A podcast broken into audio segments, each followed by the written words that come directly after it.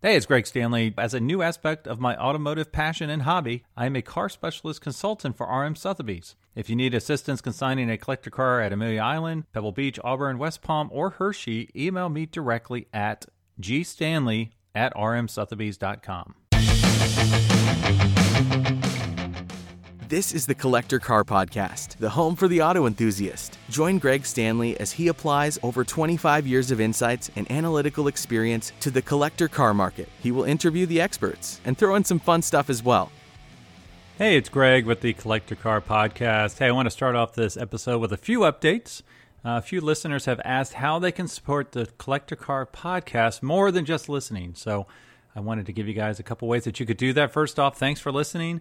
Second off, share with your friends if you could. Let them know there's a fun car centric podcast out there. I would appreciate it.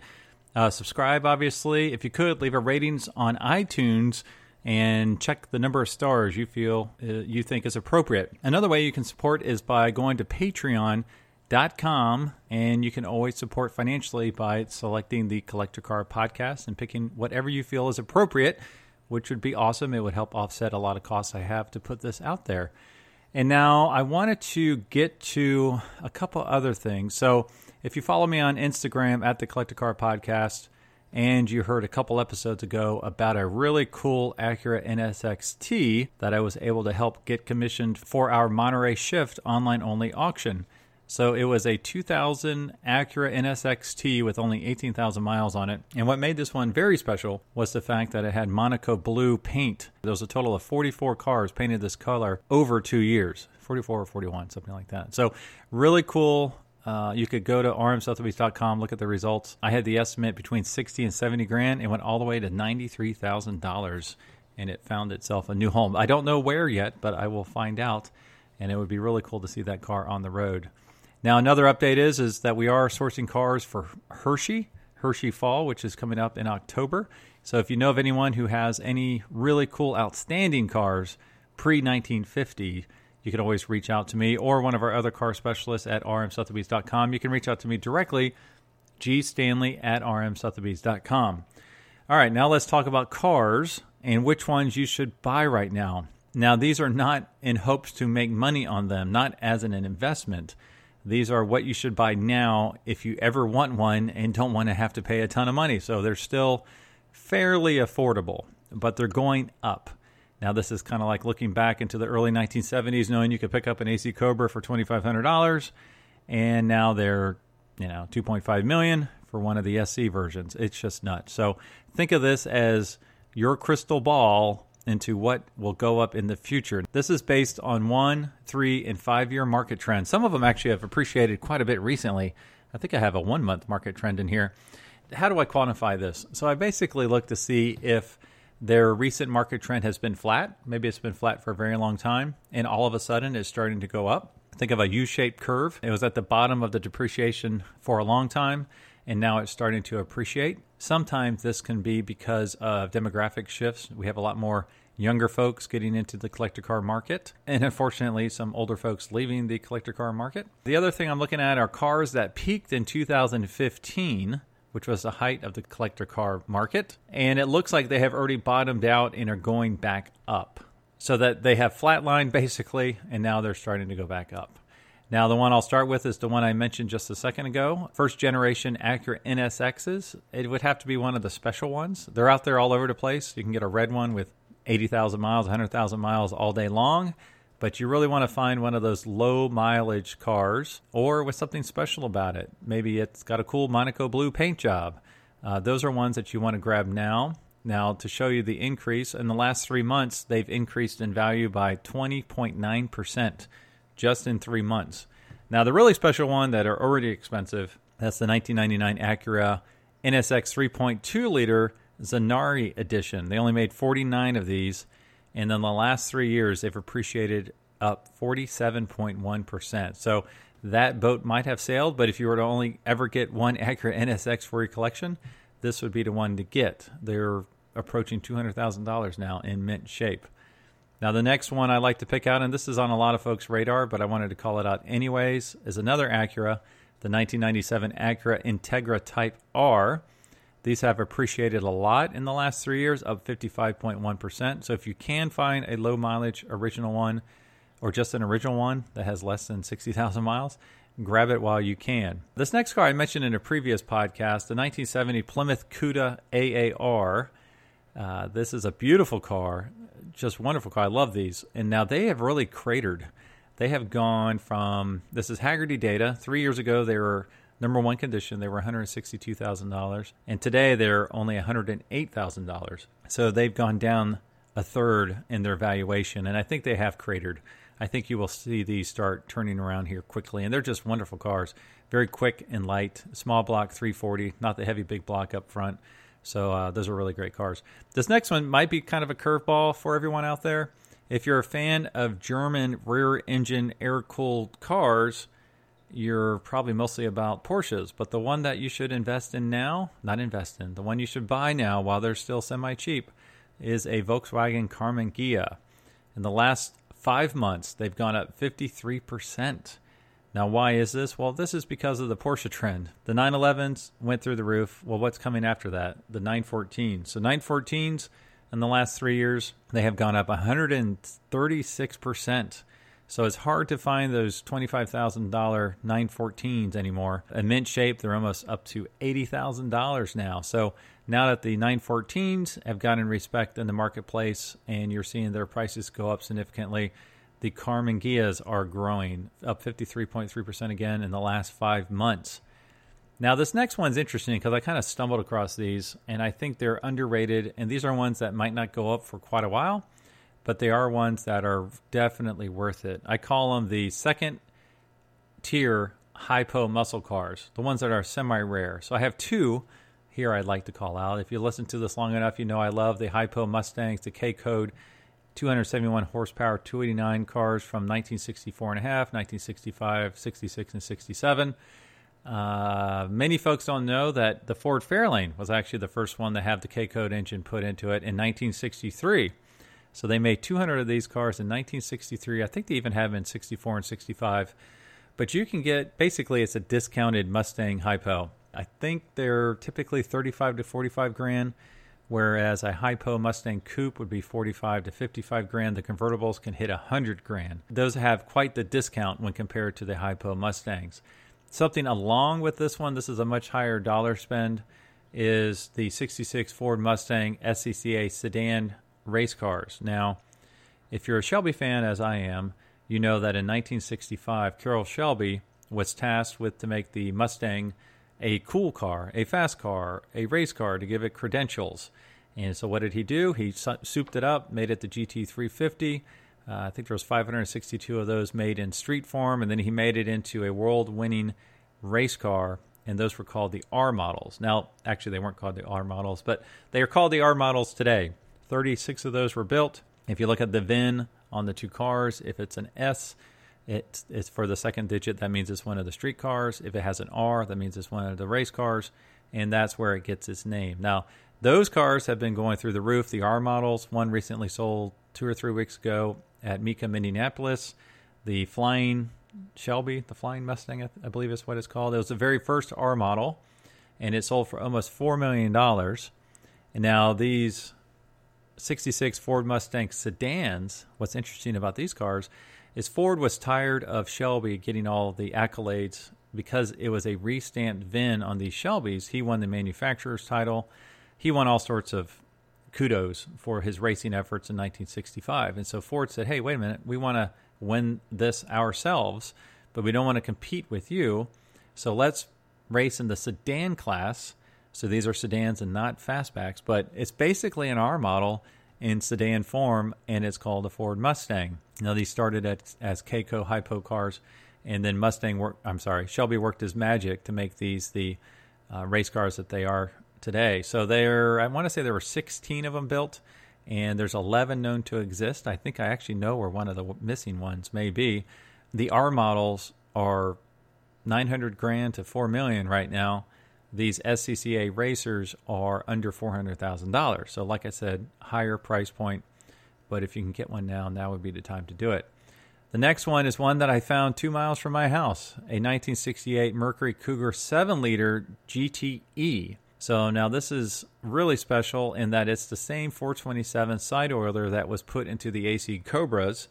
It was put into 357 Cougars in 1968. Not a very well known model. Uh, they also had 428s in these. 428s are actually rarer. They only put 37 of them in this particular model of Cougar. So if you can find either the 427 or the 428 uh, for the Mercury Cougar GTE in 1968 grab those up. So the one down the street from me, I just happened to stumble across. It's red on red. They just had the engine rebuilt. Uh, I believe sticker on these in mint shape is about $100,000. That's a huge discount, obviously, from the AC Cobras that are over a million dollars. So, anyone who is a big collector of either JDM cars, Asian cars, or just want iconic cars across the 70s, 80s, 90s, whatever, they're going to have a Datsun 240Z in their collection. And typically it would be the very first year. So if you see any Datsun 240Zs that are in great shape, under you know 60,000 miles or so, or have been restored to the nines, grab it up now. Over the last three years, they have gone up 27.5%. It was the first Japanese sports car to really make an impact in the U.S. Another Japanese sports car I think is worth looking at right now is the 1969 Toyota 2000 GT. Now these have, I believe, cratered out. They were as high as 1.2 million a few years ago, back in 2015, and they've been pretty flat lately, around $800,000. So they again lost 33.3% of their valuation over the last three years, and I think those are due to rise again. Another one, this isn't a lot of data or insights on it, but it's the 1986 to 1989 Mercedes 560 SLs. These you can basically figure out the price that they're going to be based on mileage. If they have 100,000 miles on them, they're $10,000 cars, no matter what the condition is. If they have 50,000 miles on them, they're $40,000 cars. If they have 20,000 miles, they're 80,000. And if they're under 10,000 miles, they could ding the $100,000 mark, uh, but that rarely happens. I bring this up because I ran across a gorgeous 1987 Mercedes 560 SL red with black interior, absolutely mint condition with 106,000 miles on it. It's a $10,000 car.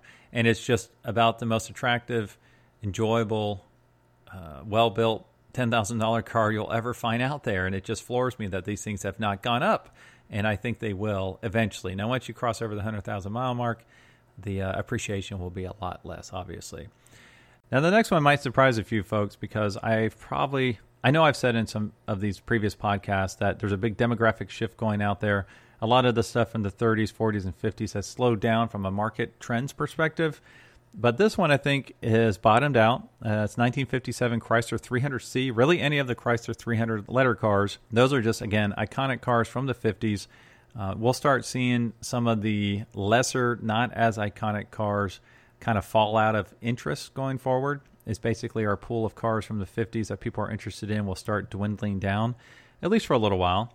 Uh, then once you get tired of seeing the same cars at a car show, some of the rarer stuff or less common stuff will start showing up again. Now, the next few is a technologically historical car or cars. Uh, this is again one I ran across, and you can find this one at RM Sotheby's Auburn Fall Sale. Uh, I ran across this uh, in a collection that I was fortunate enough to consign some cars for. Um, this is the 1963, I believe, Jetfire, Oldsmobile Jetfire. Now, what's special about this car is the 1963 Jetfire was the very first turbo V8 ever put into production. And the one I saw the other day, it's like a light beige with a beautiful tan interior, dark kind of dark brown, tannish color. Uh, really cool. Had cool little icons. Had a cool little turbo boost gauge in the console. Small car, almost sedate when you look at it from the outside. But when you pop that hood, it has got the it has the most amazing engine in there. It's like a 215 cubic inch V8 with a turbo on it. I want to understand most of the time these turbos don't work or it's hard to tell exactly when there's a turbo kick. But the fact that almost every car nowadays, or will be soon, either it will be electric or turbo, and I think all Ferraris now are turbo. Folks really want to go back and understand the history of turbo cars. And this being the first V8 turbo in American history and might, maybe even in the in the world uh, would be one for the collection. Now we have this price. I think it was between thirty and forty thousand dollars. Well, online it's gone up 137.5 percent in just three months. So I'm sure it's not because I found my first one ever. There's something else that must be uh, must be driving that. I'd like to dig into it a little bit more to figure out what is driving that massive increase. Now we're on to some Italian cars. Let's see, a 2009 Ferrari Scuderia Spider 16M. Ferrari made the Scuderia, which I believe means a stable of horses. That's it's pretty much the track focused street version so it has more power, stiffer springs, uh, different things like that. Well, they made a special 16M version, which was convertible only, and this commemorates their 16th Formula One Constructors World Championship in 2008, which is pretty cool. Uh, these are pretty rare. They're expensive. They're still about 300 grand right now, but it's going to be one of the most desired, quote unquote, still kind of analog Ferraris ever. Great driver car, open top, rare they only made 499 of them, and all of them, all of them were sold out before they hit the road. Now, the next one's kind of a group of cars. Any manual Ferrari or Lamborghini from the 2000s. So they were built in small quantities to begin with. I think Ferrari, depending on the model, it was under 30% of the cars had a manual transmission. Lamborghini for the Murcielago and the Gallardo, it was even smaller. So if you can find any of those manual supercars that are you know, 15 to 20 years old, you need to get them right now. One recently sold triple the price of a non manual Ferrari, which is really nuts. This next one is another group of cars. Any car from the 1980s under 60,000 miles, that's kind of like a time capsule. Uh, there's a phenomenon going on right now. You call it young timers, call it the, the Radwood effect, but stuff from the 80s is pretty hot. It can be a station wagon that your grandmother has. It could be a little Toyota Tercel that is in mint shape with 7,000 miles. It could almost be anything from the 80s. And there is one at Auburn Fall that just, I saw it today and I was like, oh my gosh, I can't believe that car is in here. It was a 1988 Buick Century Limited Coupe. Now, this one, when I saw this picture, I was like, oh my gosh, that car that still exists. A lot of these cars from the mid to late 80s, they just don't exist anymore because they weren't built the best in the world and they rusted or they weren't taken care of and they were disposable cars. Well, this car, while I was in college, my dad found one and paid like 600 bucks for it as a student car. And it was black with maroon interior, all original, really clean. And when I was at college, I had to share it with my sister. And one day we we lived in different areas. So one day I look outside and it's gone. I'm like, what happened to? I guess my sister picked it up. So I called her. She did not pick it up well, it was stolen. And a couple days later, it was recovered with four guys in the car. One of them was over 16, the other three were under 16, and they were drug dealers, and they were arrested. And it turns out what happened was is two girls swiped my car and they traded it for crack cocaine. And then it was the drug dealer and his buddies that were cruising in the car around the Tallahassee airport, which is what happened. And so, because the car wasn't worth much. It had an obscenity carved into the hood. My dad never got the steering column fixed where they broke into it to hotwire it. So basically, the remainder of the time that I had the car, it had the obscenities on the hood, and I started it with a screwdriver. And so when I saw this car, which only has 19,000 miles on the odometer, uh, I'm like in love with this car. I don't think my wife would let me buy it. I really don't need it. Probably don't want it. But I will guarantee you, when I'm in Auburn Fall in a couple weeks, I am going to sit in that car and soak in the memories. So if you have one of those cars from the 80s and you actually find it, uh, you definitely need to grab it. The other one, and I actually put a Google alert on for this one, is a absolutely horrible 1982 Isuzu iMark diesel. I've probably mentioned this one before. I thought this thing was good looking, and it turns out it's based on the Chevette. So the front end totally looks like a Chevette. Anyways, it's a cool fastback. Uh, mine was silver with a racing stripe like down the sides said LS, and it had maroon interior, five speed diesel. It was slow as molasses. And what I loved about the car, though, was if someone was tailgating too closely, you could dump the clutch and put out a huge black cloud of diesel fumes on them, and they would get the hint and they would back off. I have some fond memories in this car because my dad and I drove it up to Maine to go camping and we were trailering a U-Haul trailer behind it. And I don't know why, but my dad had a car hauler, car topper in the trailer. So we're upside, I don't know, up outside of Pennsylvania somewhere on a highway, and all of a sudden the car starts acting squirrely while I'm driving.